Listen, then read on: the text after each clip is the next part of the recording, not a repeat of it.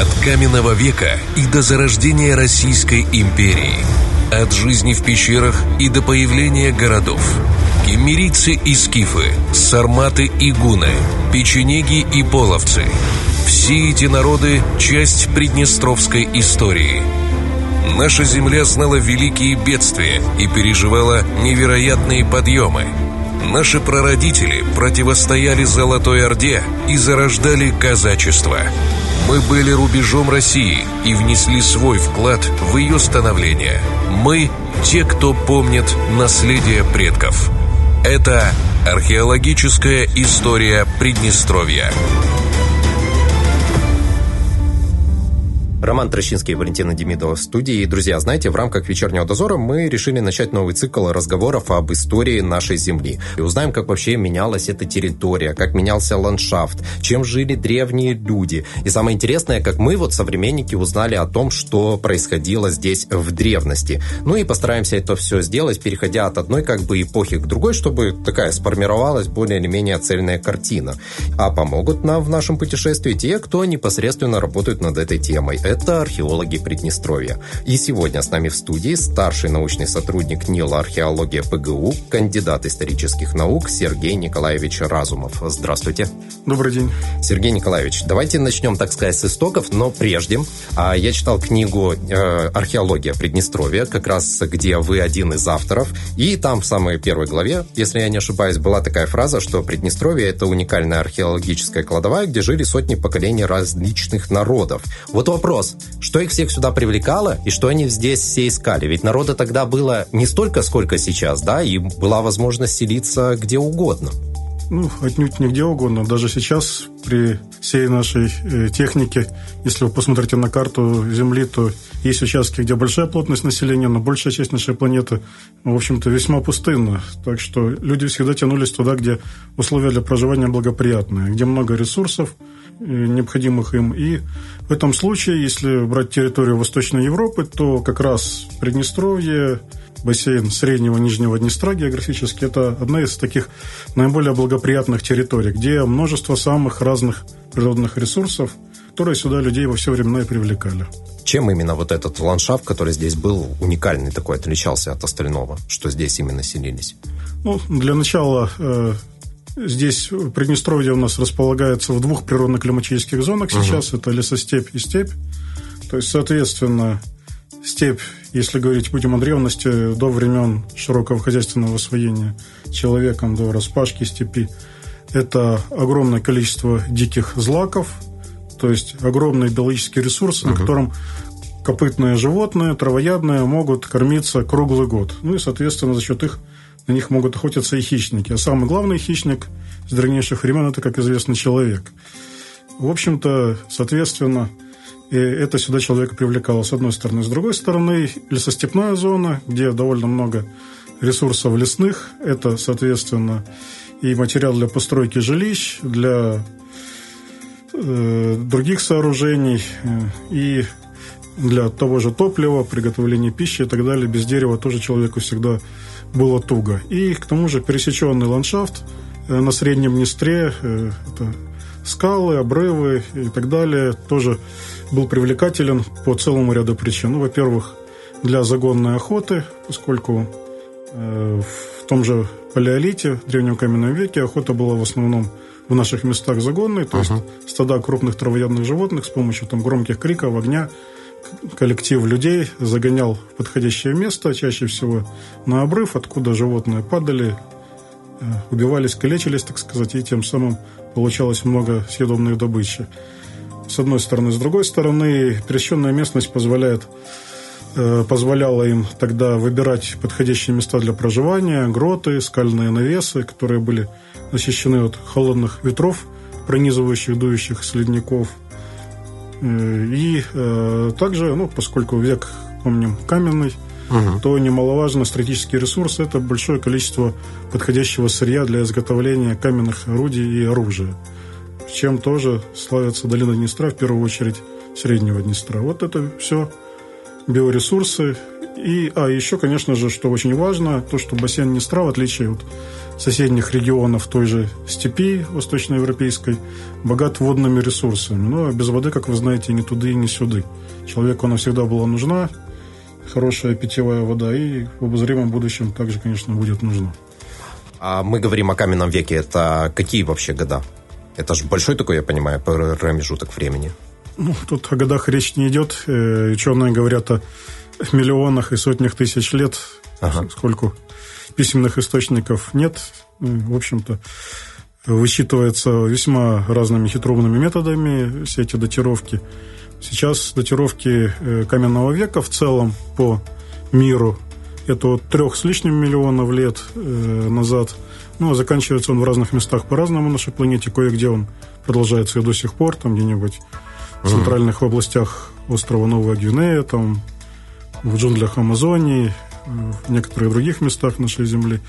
У нас каменный век закончился на территории Приднестровья э, ну, примерно 7 тысяч лет назад. Угу.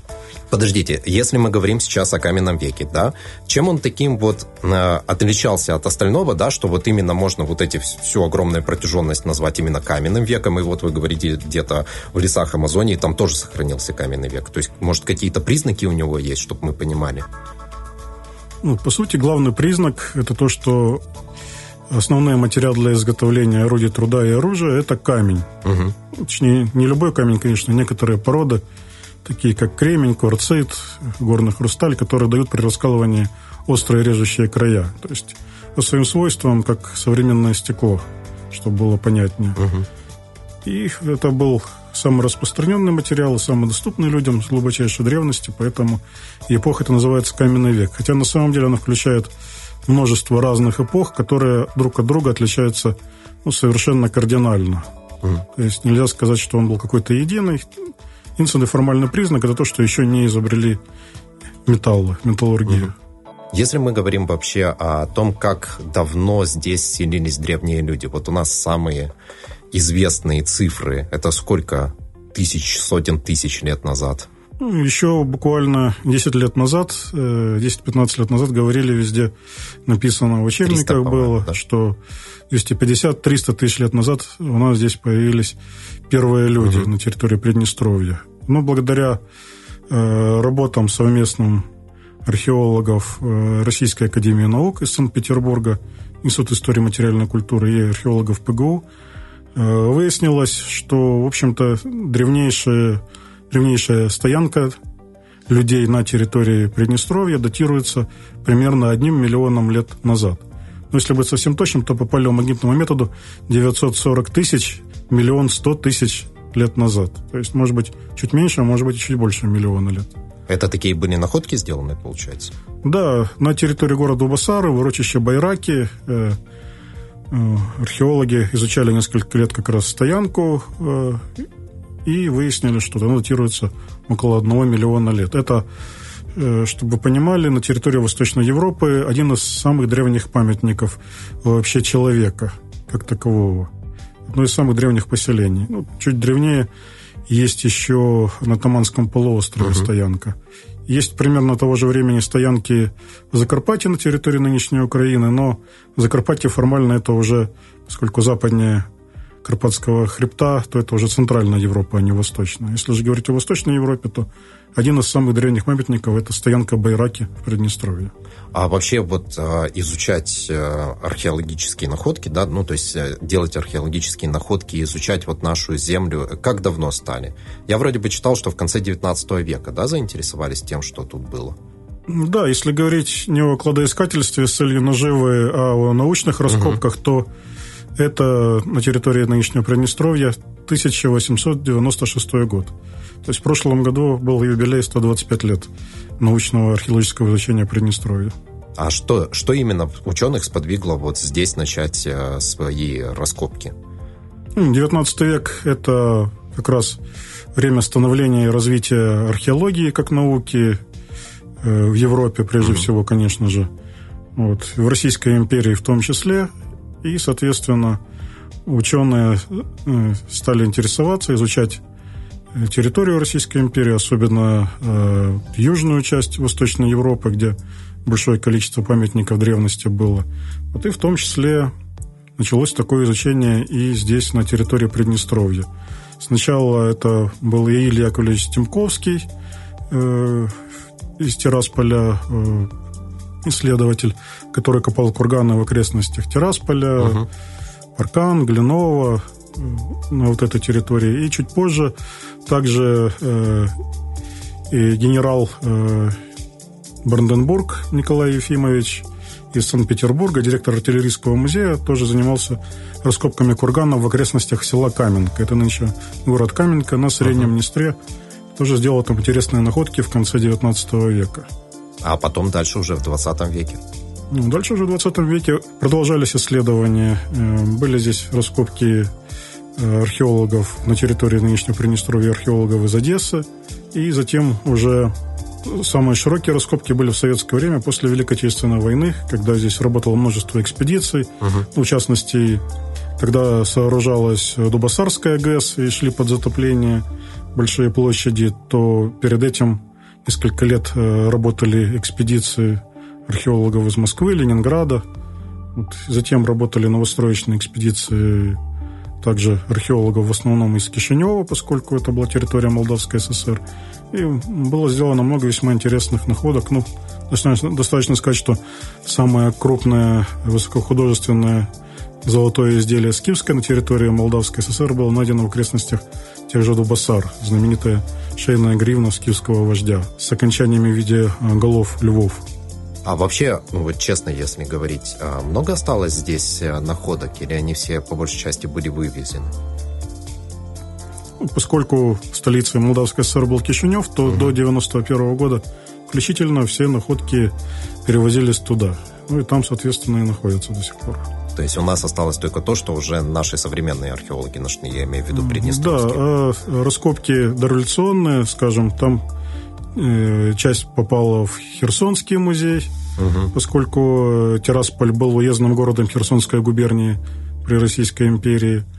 Вот, э, то, что копал Бранденбург, он был директором артиллерийского музея в Петербурге, соответственно, это попало в артиллерийский музей, а уже после революции эти коллекции были переданы в Государственный Эрмитаж. И там до сих пор, собственно, и находятся. В один из величайших музеев мира. Раскопки 50-х годов под строительство той же Дубасарской ГЭС, там тоже часть находок попала, поскольку работали экспедиции из разных мест, из Ленинграда, из Москвы, из Киева, э, то часть находок попала и в, в тот же Государственный Эрмитаж, тогда Ленинград, ныне Санкт-Петербург, uh-huh. часть попала в Москву, часть в Киев, вот. И затем уже с 50-х по 80-е годы, соответственно, все находки шли в Кишинев.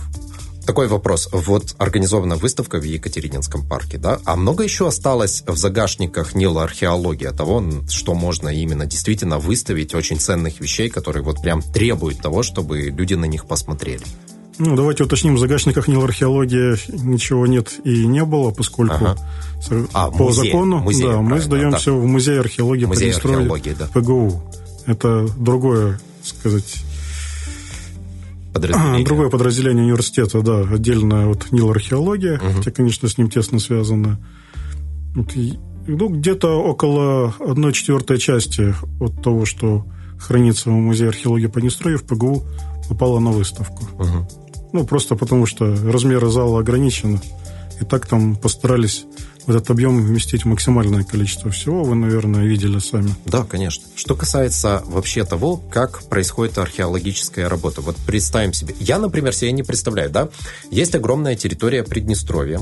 Здесь когда-то жили древние люди. Как вы вообще узнаете, куда идти и где копать? Ну, методика археологических разведок – это отдельная часть но, археологии. Но смотрите, я понимаю, когда работают, например, там с картами там 16 века, 18, да, и можно по э, местности, по ландшафту сравнить на картах и приблизительно узнать, вот здесь был хутор, вот здесь было вот это, да. А когда мы говорим вообще о древних временах, то тут как быть? Есть такой вид исследования, называется археологические разведки. Так. Вот с помощью этих разведок памятники археологии и находятся. Ну, кстати говоря, старые современные карты тоже этому весьма помогают, потому что там наносились скажем, какой-нибудь там 17, 18, 19 веке не только ныне известные хутора, но и в качестве ориентиров А самые высокие курганы наносились древние, то есть которым может быть там, 5-6 тысяч лет, которые сейчас уже снесены из-за деятельности человека. А вот мы смотрим на старую карту и видим, что здесь когда-то был высокий курган, значит, угу. можно здесь провести исследование, хотя на поверхности уже ничего или почти ничего не осталось.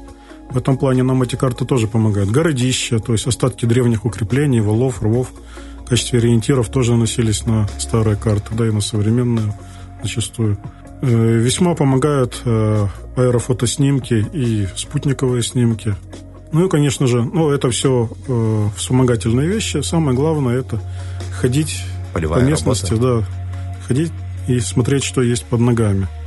Сколько обычно большая часть территории распахивается, угу. плуги задевают, соответственно, древние объекты, жилища, погребения, и можно, пройдясь по пахоте, обнаружить места этих Э, ну, прежде всего, древних поселений. Также это обрывы рек, угу. ручьев, озер, а балки, можно овраги. посмотреть, да, Да, там, так сказать, вертикальные срез. разрезы получаются. Это, конечно же, деятельность э, человека, это карьеры, траншеи, яма под фундаменты и так далее.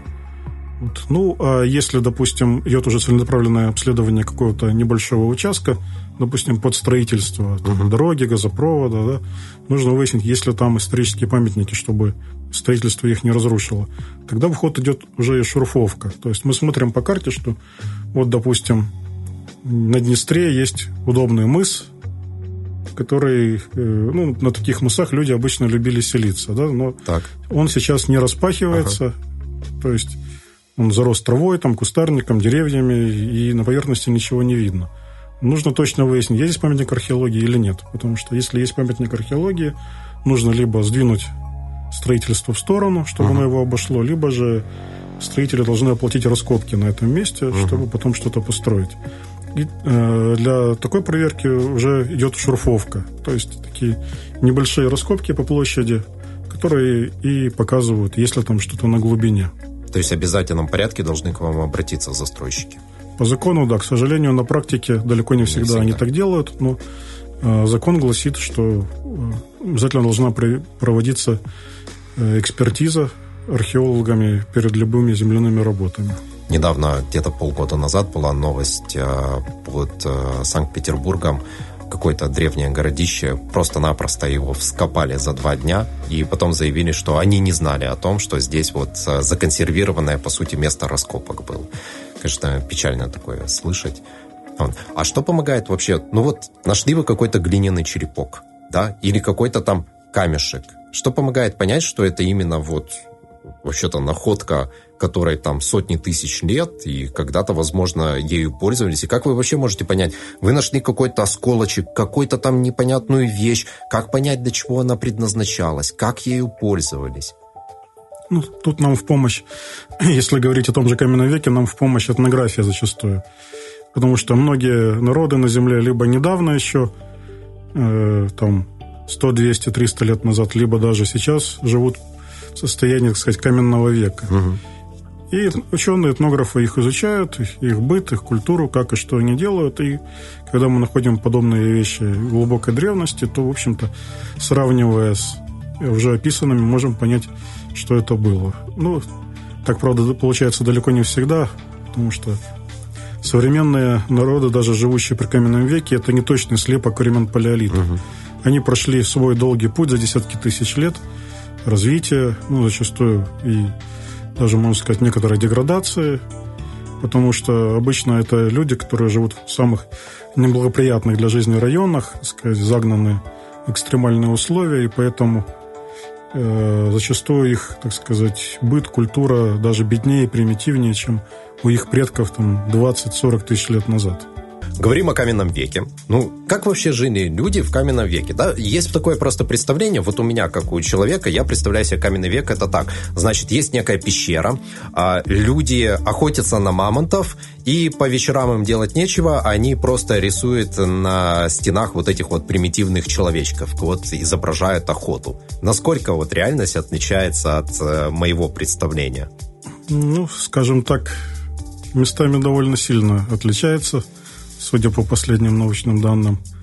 Прежде всего, каменный век, э, как я уже сказал, это почти 3 миллиона лет. Ну, угу. даже по минимальным меркам 2,5 миллиона лет. Поэтому, естественно, люди э, были кардинально разные, принадлежащие даже к разным биологическим видам за это время. И жили тоже очень по-разному. Мало того, даже в один и тот же момент времени в соседних территориях, даже если брать только небольшую сравнительную территорию uh-huh. Приднестровья, э, жили одновременно люди, которые, э, которых образ жизни также кардинально отличался друг от друга. Поэтому так легко и просто сказать нельзя. Ну, тем более, каменный век гигантская эпоха. Вот, например, мы с вами живем в Железном веке по археологической периодизации, и там скифы, кемерийцы, древние греки, гунны тоже жили в Железном веке. Угу. Или там, допустим, средневековые славяне. Ну, то есть вы можете спросить, вот расскажите, как обычно люди жили в Железном веке? Какие именно люди?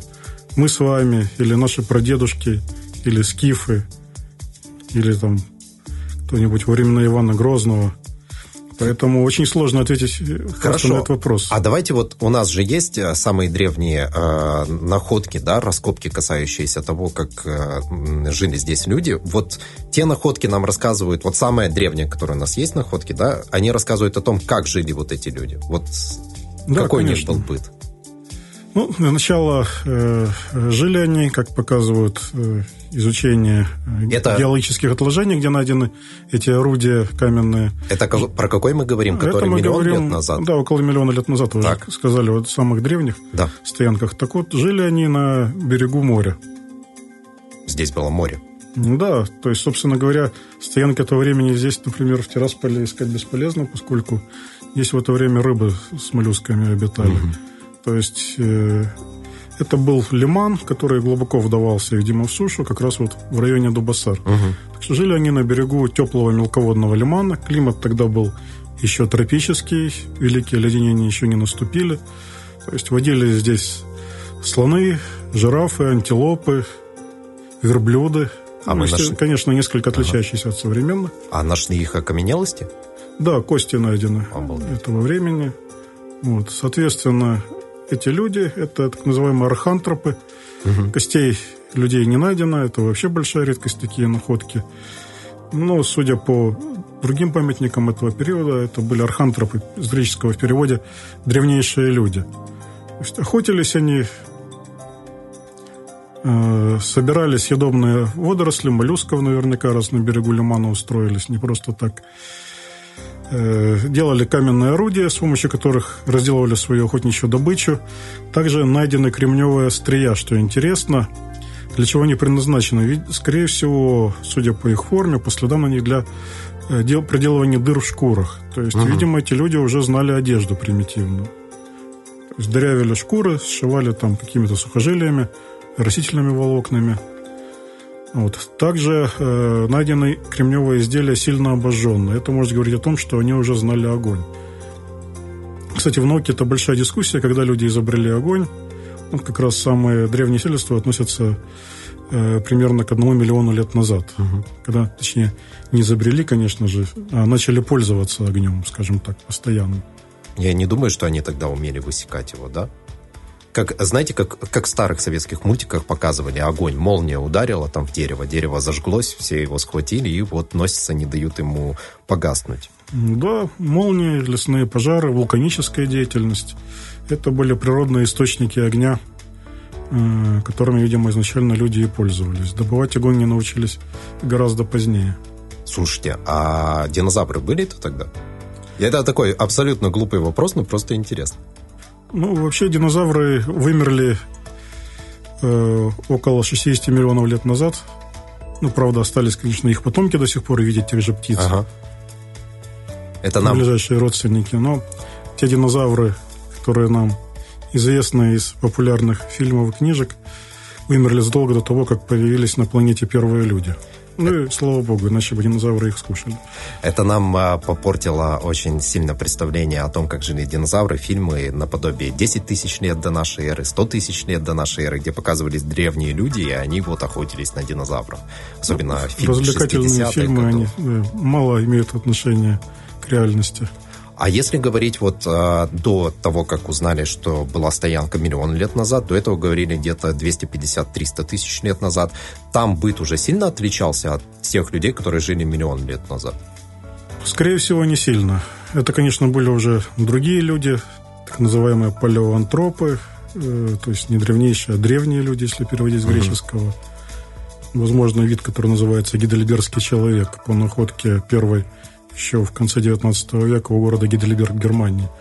Эти люди уже были гораздо более похожи на нас, у них был крупнее мозг, тело вообще было полностью уже человеческое. Э, они э, охотились активно с помощью длинных копий, которые метко метали. Они уже знали точно одежду, огонь, и даже по некоторым свидетельствам уже, видимо, у них были зачатки религии, они уже хоронили своих умерших. По крайней мере, в Испании в одной из пещер найдено было такое массовое захоронение. Угу. Вот, изготавливали красивые такие каменные рубила, миндалевидные крупные орудия. Например, одно из таких рубил было найдено в районе села Кошница под Дубасарами. Датируется где-то около 400 тысяч лет назад. Ну, в общем-то, особо сильно э, жизнь их не менялась, изменения происходили крайне медленно, как вообще происходят они Почему? у природных видов. Почему медленно? Потому что мало было факторов, которые заставляли меняться. Ага. А природа не, не заставляла? Ну, заставляла, но это происходило очень постепенно. Угу. То есть это менялся именно и ландшафт, и климат, он очень медленно происходили изменения, да? Да, конечно. Ага. Это просто мы всегда забываем, когда вот э, даже современную историю смотрим, да, там, начиная уже с э, нашей эры, и все равно мы, когда думаем, там, вот климат поменялся, ну, так он поменялся за несколько сто... Э, столетий. Мы не обращаем да, на это внимания. Как, так сказать, невооруженным взглядом перемены климата обычно редко можно заметить, разве только в фильмах катастрофа голливудских. Угу. Вот, на самом же деле э, климат меняется крайне медленно для недолгоживущего человека. Можно уже прослеживать только благодаря либо записям каким-то, либо для более длительных промежутков времени уже по геологической летописи. Изучая геологические отложения, можно изучать, как менялся климат. Вы говорили про религию. А есть уже какие-то вот данные, когда именно появилась религия у древних людей? Это было уже в каменном веке или намного позже?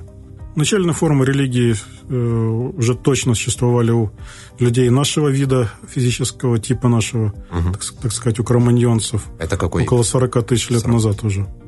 Ну, возможно, и раньше. В общем-то, появились они, Homo sapiens, люди нашего с вами вида, еще по современным подсчетам около 180 тысяч лет назад в Африке. Угу. Ну, в Африке они там сидели, неплохо себя чувствовали, а где-то 1080 лет назад они вышли из Африки на Ближний Восток, ну, поскольку они были африканцы теплолюбивые, то на север, в обледенелую Европу, они не спешили переселяться. Uh-huh. И, например, до Австралии они добрались на э, многие тысячи лет раньше, чем до Европы. То есть они расселялись э, в основном на восток от Африки, по южному, так сказать, побережью Индийского, uh-huh. Тихого океанов. Uh-huh по климату, который был для них благоприятный, где можно бегать без одежды, там, и только уже, видимо, в поисках каких-то новых ресурсов, пищи, когда им стало не хватать на теплых землях тропических, стали расселяться. Ну, возможно, как раз тот период, когда было какое-то потепление, uh-huh. ледники временно отступили, они пришли на территорию э, Европы, и случилось это, ну, вот, последнее время писали около 40 тысяч лет назад, сейчас уже появились во Франции э, новые датировки, там 43-45 тысяч лет назад. А с теми, кто здесь находился на этой территории, они, получается, вступили в конфронтацию? Да, здесь жили в это время э, люди другого вида, параллельное человечество, которое называется неандертальцы. Угу. Homo neanderthalensis. Это, так сказать, наши двоюродные братья. Раньше, в общем-то, во всех учебниках схема была прямолинейная, еще там лет да, 30-40 назад. Да, что один из другого. Австралопитеки родили пятикантропов, пятикантропы ага. родили неандертальцев, неандертальцы родили кроманьонцев. Все друг от друга произошли. В общем-то, теперь оказалось, особенно благодаря генетике, последних десятилетий усилиям генетиков, что картина гораздо более сложная, что, в общем-то, в одно и то же время, несколько десятков тысяч лет назад, на планете Земля жило несколько параллельных человечеств, конкурирующих. Угу. И наши предки только одно из этих человечеств. Ну, в данный момент это, собственно, Homo sapiens, неандертальцы, Это денисовские люди, таинственные в Азии проживающие, названные по находкам первым в Денисовской пещере на Алтае. И это хоббиты с острова Флорес в Индонезии. И сейчас вот еще там в Китае вроде бы открыли еще один очередной параллельный вид человека. Но если говорить о Европе, то здесь люди, первые пришедшие сюда, столкнулись именно с неандертальцами. И в Западной Азии, и в Европе тогда жили вот эти самые неандертальцы, которые были другим видом биологическим, но, судя по всему, не сильно отличавшимся от нас. То есть э, у неандертальцев, у кроманьонцев были общие предки. Угу. Гидральбергский человек где-то 400-500 тысяч лет назад, так сказать, пути разделились. То есть в Африке от общих предков произошли наши предки, homo sapiens, а в Европе в условиях сурового приледниковья эти самые низлиберские люди эволюционировали уже в неандертальцев. Они были э, ростом несколько ниже людей нашего вида, более массивные, у них в полтора раза больше была мышечная масса, были массивные крепкие кости, то есть, скажем, там удар, который э, переломал бы все кости кроманьонцу, неандертальцу принес бы только несколько крупных синяков и шишек. Причем головной мозг у них также был крупнее, чем у современного человека, у неандертальцев. Но, правда, кроме размеров, важна еще сложность устройства мозга. Uh-huh. Вот, лобные доли как раз были, которые отвечают за абстрактное мышление, они были более примитивно устроены у них, видимо. Но в целом они не сильно от нас отличались, и вот у них уже точно были зачатки религии. Есть там какие-то примитивные рисунки на стенах, на костях, связанные с неандертальцами. Но самое главное, это, конечно, то, что именно у неандертальцев появляются регулярные обычаи погребений. То есть они хоронили своих умерших, причем в определенной позе, в определенном направлении головой укладывали. Э, то есть тут уже можно сказать, что появилась какая-то вера в загробное существование, в души, в загробный мир. И поэтому можно говорить уже о религии применительно к неандертальцам, то есть больше сотни тысяч лет назад. Но мы точно не знаем, во что они верили, то есть есть только у нас какие-то ну, догадки. Естественно, не знаем, они нам не оставили письменных источников. Ага. А по всяким там рисункам непонятно, да? Ну, рисунки весьма абстрактные, точечки, черточки, то есть а, таких то есть красивых художественных панно, как у кроманьонцев, у неандертальцев не найдено. С абстрактным мышлением, как я уже говорил, у них было туговато. А вообще есть какие-то предки у неандертальцев или их всех истребили? Все В смысле, потомки? Да, да, да. Ну, мы с вами в том числе их потомки.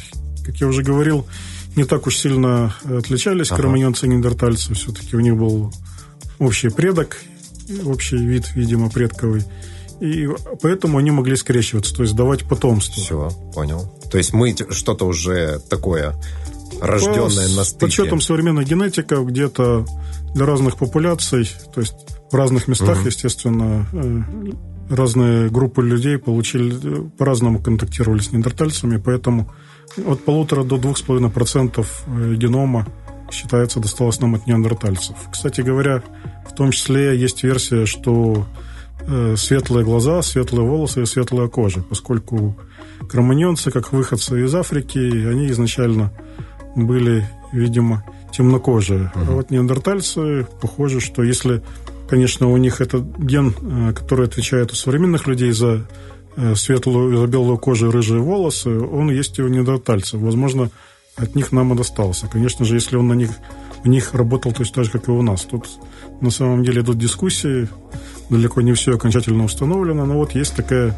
серьезно подкрепляемая версия генетиков, что как раз европейцы, так сказать, свой облик заимствовали в том числе от неандертальцев, поскольку они, проживая здесь гораздо дольше, многие десятки тысяч, даже сотни тысяч лет, были более приспособлены к такому климату холодному. А если говорить о кроманьонцах, об их вере уже что-то понятно? Или они тоже абстрактные, мы только вещи знаем? Опять же, э, благодаря этнографии, остаткам этих первобытных верований у народов, которые жили или живут до сих пор в каменном веке, мы можем судить о том, что, видимо, подобные же верования были у кроманьонцев. Исходя из находок, мы находим там различные жертвенники, примитивные святилища какие-то. Ну, уже не говоря о том, что самые настоящие храмы – это, конечно же, пещеры с росписями. А это какой уже год э, найденный? Это примерно датируется в среднем эти пещеры от 30 до 12 тысяч лет назад ага. с росписями. Хотя некоторые изделия, так сказать, которые можно уже относить к произведениям искусства, гораздо более ранним временем датируются. 40, около 40-35 тысяч лет назад. А вообще хобби-то было у древних людей? Чем они занимались, когда не охотились? Кроме того, что охотиться, надо было еще строить жилище, угу. делать одежду, изготавливать Слушайте, те же самые орудия, оружие. Слушайте, они реально строили жилище? То есть перешли уже потом от пещер? Это в каменном веке еще произошло, когда от пещер перешли к э, более таким домам? Ну, скажем так, э, в пещерах на самом деле, по большому счету, люди не жили. Это разве что могли использовать как кратковременное убежище в каких-то экстремальных ситуациях, ага. например, при особо сильных морозах, поскольку на пиках оледенения например, на нашей территории морозы могли достигать 50-60 градусов по Цельсию. Тогда был смысл, так сказать, укрываться в глубине пещер. Но в целом в глубине пещер люди никогда не жили. Они там устраивали свои святилища, они там хоронили умерших. Вот. Но э, жили они либо на открытых пространствах, либо же под скальными навесами, в гротах. То угу. есть грота – это пещера, у которой э, размеры входа больше, чем ее глубина, угу. или примерно равны. То есть, э, чтобы поступал свежий воздух, э, чтобы было светло, сколько с электричеством, с лампочками у них в каменном веке напряженка была. И, соответственно, чтобы на голову ничего не падало и не капало. То есть э, скальные навесы грота служили укрытием там, от холодных ветров пронизывающих, которые постоянно, почти непрерывно дули с ледников, там, чуть ли не с ног сбивали – это хорошо видно по многометровой толще отложения этого времени. Вот эти вот желтые глины, вы знаете, да, у нас сверху чернозем, да. если копать, а снизу идет глубокая да. толща глины такой, жел, да. ярко-желтая обычно, да. Или слегка красноватый, так называемый лес. Это вот как раз э, пыль, которую за десятки тысяч лет надули ветры, дующие с ледников, ну, из-за резкого перепада э, температур, давления атмосферного. Вот. Так что ветры были суровые, надо было как-то прятаться. Ну, во-первых, удобные навесы пещеры были не всегда. Это надо было, чтобы они смотрели на юг. Почему? Вот. А, солнце, что ли? Ну, чтобы да? теплее было, да, чтобы Понял. солнце согревало больше. Чтобы были отвернуты в другую сторону от ветров. Угу. И еще, чтобы недалеко была вода, еще целый ряд требований. Поэтому очень часто люди жили в жилищах наземных. А что представляли собой вот эти жилища наземные? Это либо были легкие переносные жилища, ну, в основном для теплого времени года, аналоги современных чумов или вигвамов. Угу. То есть, это То есть шесты конусом да. ставятся, да, и накрываются шкурами, соответственно. В центре очаг, дым выходит в центральное отверстие, вот, ну и лежанки, соответственно. Причем очаг обычно использовался даже не для отопления, а для приготовления пищи. Ну, а в холодное время года уже были более серьезные стационарные жилища из дерева, из больших костей мамонта, поскольку тут были равнины, так называемая тундростепь, деревьев было мало, поэтому для, как элементы конструкции каркас использовались бивни и крупные кости мамонта. Обкладывалось по кругу камнями, которые прижимали шкуры обычно того же мамонта в качестве угу. крыши, и там уже причем довольно большой площади, иногда десятки, сотни квадратных метров были эти жилища. Это можно прям несколько комнат сделать тогда? Ну, насчет комнат это вряд ли, разве что между отдельными семьями могли какие-то вешать ага. занавески из тех же шкур. И это уже более стационарные такие жилища, зимние, скажем так. И у нас найдены такие, да? Кстати, таких жилищ, да, найдены при раскопках, естественно. А когда вот вы находите, да, вот остатки этих жилищ, это что, какие-то маленькие совсем фрагменты? Или есть там целые, когда можно просмотреть, что вот, ну, там, несколько на несколько метров а останки там из тех же костей там выложенные камней? Что это? Ну, если говорить о жилищах из кости мамонта, то они довольно да. неплохо сохраняются. Вся эта конструкция, ага. то есть десятки тысяч лет э, выдерживает. Хорошо так предки строили, надежно. Вот. Если говорить о тех жилищах, где в основном э, каркас был деревянный, то там, конечно, сложнее. Дерево истлело, но, во-первых, остаются столбовые ямки. То есть, когда эти ямки изучаются, угу, то вот они располагаются по кругу, да. как бы получается это остатки жилища. Ну и, конечно же, по культурным остаткам. Угу. И а, очаги. То есть следы, очаги, получается, да, какие-то там? Да, и разный мусор. То есть возле очагов угу. люди сидели и кушали, ну, обычно, конечно, остатки от еды, кухонные отбросы, они выбрасывали за пределы жилища, хотя совсем недалеко, ну, чтобы оно под носом не воняло, uh-huh. не привлекало uh-huh. всяких там насекомых и прочую гадость.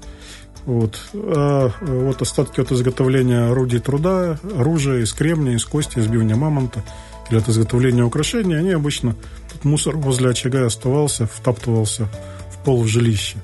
И получается, когда раскапывают, тщательно все фиксируют, археологи буквально там каждый микроскопический осколочек камня, кусочек кости, вот, то в итоге выстраивается общая картина как бы из этих остатков, которая повторяет конфигурацию жилища. Угу. А если говорить, вот вы говорите, что сохранились а, те же из костей мамонтов, да, большие довольно-таки фрагменты. А как они потом, что вы с ними делаете? Перевозите их в музей куда-то или консервируете? Как с ними поступать? Они же большие, их надо же где-то все это хранить. Да, естественно, это все консервируется, то есть пропитывается специальным раствором, так. полимером поскольку при контакте с воздухом обычно эти кости начинают быстро рассыпаться. Угу. Все-таки десятки тысяч лет прошли. Вот. И затем уже в законсервированном виде э, отправляется это все дело в музей, где изучается специалистами, палеонтологами, археологами. И дальше хранится в музее. Вот можете увидеть те же кости мамонта угу. на выставке в Екатерининском парке и в ПГУ музее археологии. А что касается хобби, давайте все-таки вернемся. Чем себя развлекали люди в каменном веке? Ну, я имею в виду уже более поздний, давайте возьмем.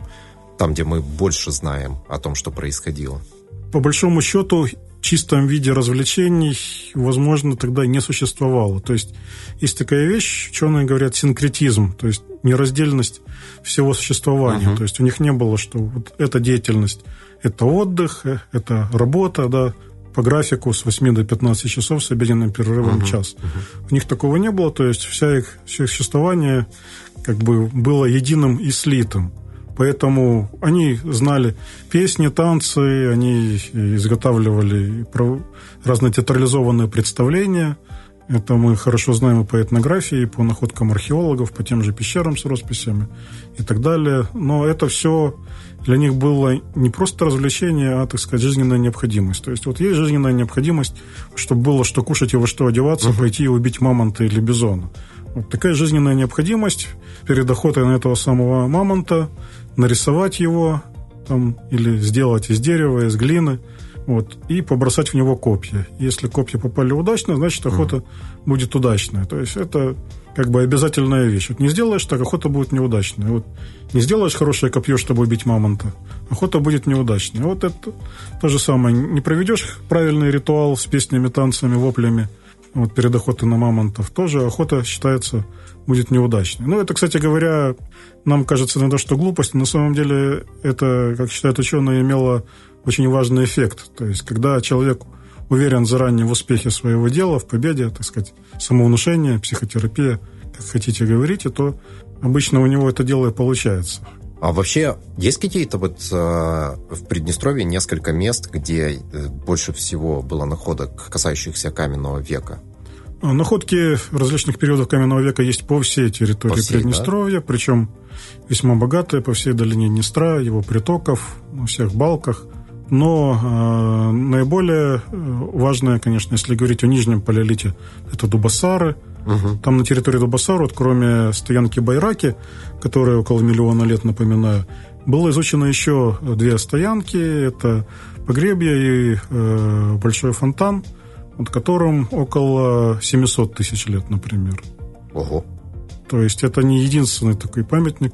Есть уникальный Выхватинский грот многослойный, там, где самых разных периодов каменного века слои, то есть люди периодически туда приходили и жили на протяжении десятков э, тысяч лет.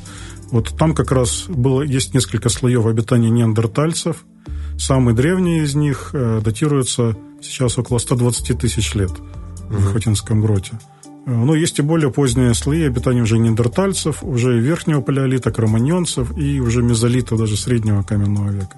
То есть долго там люди жили, место весьма удобное для них было. Вот. Есть целый комплекс стоянок у села Рашков. Там как раз пересеченная местность, богатая водой, богатая кремнием высококачественным.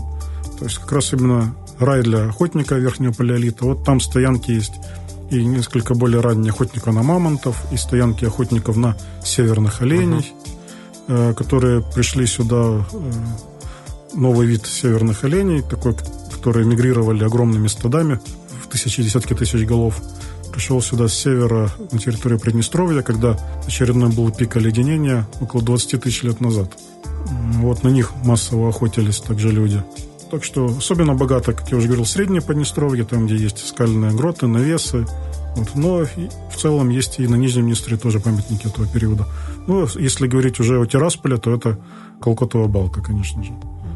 Там это не только памятник природы, геологии, известный на весь мир э, Тираспольский фаунистический комплекс, но также это и памятник э, археологический. А вообще не занимались древние люди, но в каменном веке занимались охотой, собирательством. Ну, это то, что мы всегда знаем. А земледелие они уже осваивали тогда? Только в новом каменном веке, так называемом, то есть в неолите. А в неолите? Это мы поговорим чуть уже позже, я думаю, уже в следующий раз. То есть до этого именно охота, собирательство это основное. Да, то есть до этого, по сути... А, ну и рыбалка еще. До изобретения охоты и собирательства, ну, рыбалка тоже, по сути, охота только на рыбу. Угу. Это так называемая присваивающая экономика охоты и собирательства, то есть когда человек не производил что-то, только присваивал то, что давала ему природа. Угу. По сути, при таком образе жизни человек не отличался от других крупных хищников на Земле, и, собственно, образ жизни, численность его поведения регулировалась теми же самыми факторами. Ну, вы знаете, когда в лесу появляется много зайцев, значит, это много еды для волков, появляется много волков. Когда появляется много волков, они съедают зайцев, зайцев становится мало, волкам есть нечего, и волков становится тоже мало. Вот примерно таким же образом, в общем-то, регулировалась численность людей и на территории Приднестровья, в целом Северного Причерноморья, ну и по большому счету и везде в Верхнем Палеолите, то есть до появления производящего хозяйства или же земледелия и животноводства. Э, ну, по подсчетам э, ученых современных, на всей территории э, бассейнов Прута и Днестра, то есть от правого берега Днестра, от uh-huh. территории Румынии там, и до территории Украины, включая и нынешнюю Молдову и ПМР, проживало одномоментно в Верхнем Палеолите около двух тысяч человек. То есть эта территория мало. вся могла прокормить около двух тысяч человек. И все? Да, потому что биологические ресурсы для такого образа жизни, приледникового, ага. приледникового охотособирательства нужны большие. Опять же, подсчитано, что в среднем на одного человека около 100 квадратных километров промысловой территории нужно было. Ого. То есть, если одна община э, родовая этого периода, это было где-то 30-40 человек, то можете посчитать, сколько им нужно Какая было места. Какая была территория. Да. Да, солидно, конечно. Ведутся ли сейчас какие-то работы, касающиеся именно э, стоянок людей каменного века, изучения их? У нас был проект э, много лет э, с петербургскими учеными-палеолитчиками э, по изучению как раз этих памятников каменного ага. века в Приднестровье. Но он э, несколько лет назад закончился, и пока что в данный момент таких исследований не ведется, потому что сейчас у нас, к сожалению, в университете нет специалистов по каменному веку. Мы изучаем памятники археологических более поздних периодов. Mm. Хотя, конечно, при разведках при, и при раскопках более поздних памятников э, артефакты каменного века мы находим и их фиксируем, вводим в научный оборот. Но если появятся специалисты, то вы знаете, куда нужно идти и где копать, да? Есть намеченные места уже. Да, конечно же. В общем-то, как я уже говорил, Приднестровье богато памятниками каменного века. Единственная проблема, что нужны специалисты, чтобы их изучать. Даже в крупных центрах научных Европы, России таких специалистов очень мало, так сказать, штучный товар. Вот. Ну, а тем более, конечно же, с этим сложно у нас в таком небольшом сравнительно университете, как Приднестровский государственный. Будем надеяться, что все-таки в конце концов появится новое поколение, появятся новые специалисты. А раз э, тут есть что исследовать, то и они этим и займутся. Ну, мы надеемся на продолжение сотрудничества с э, учеными других стран. Да, в первую очередь, конечно же, с российскими коллегами. Возможно, в ближайшее время появятся новые проекты совместные, и продолжим работу. Приезжайте к нам, у нас интересно и много чего можно посмотреть. А я думаю, мы продолжим наше путешествие уже на следующей неделе. Спасибо вам большое. У нас сегодня в гостях был старший научный сотрудник НИЛ археология ПГУ, кандидат исторических наук Сергей Николаевич Разумов. Спасибо вам. А сегодня для вас работали Роман Трощинский и Валентина Демидова. Всем пока. Наследие предков. Археологическая история Приднестровья.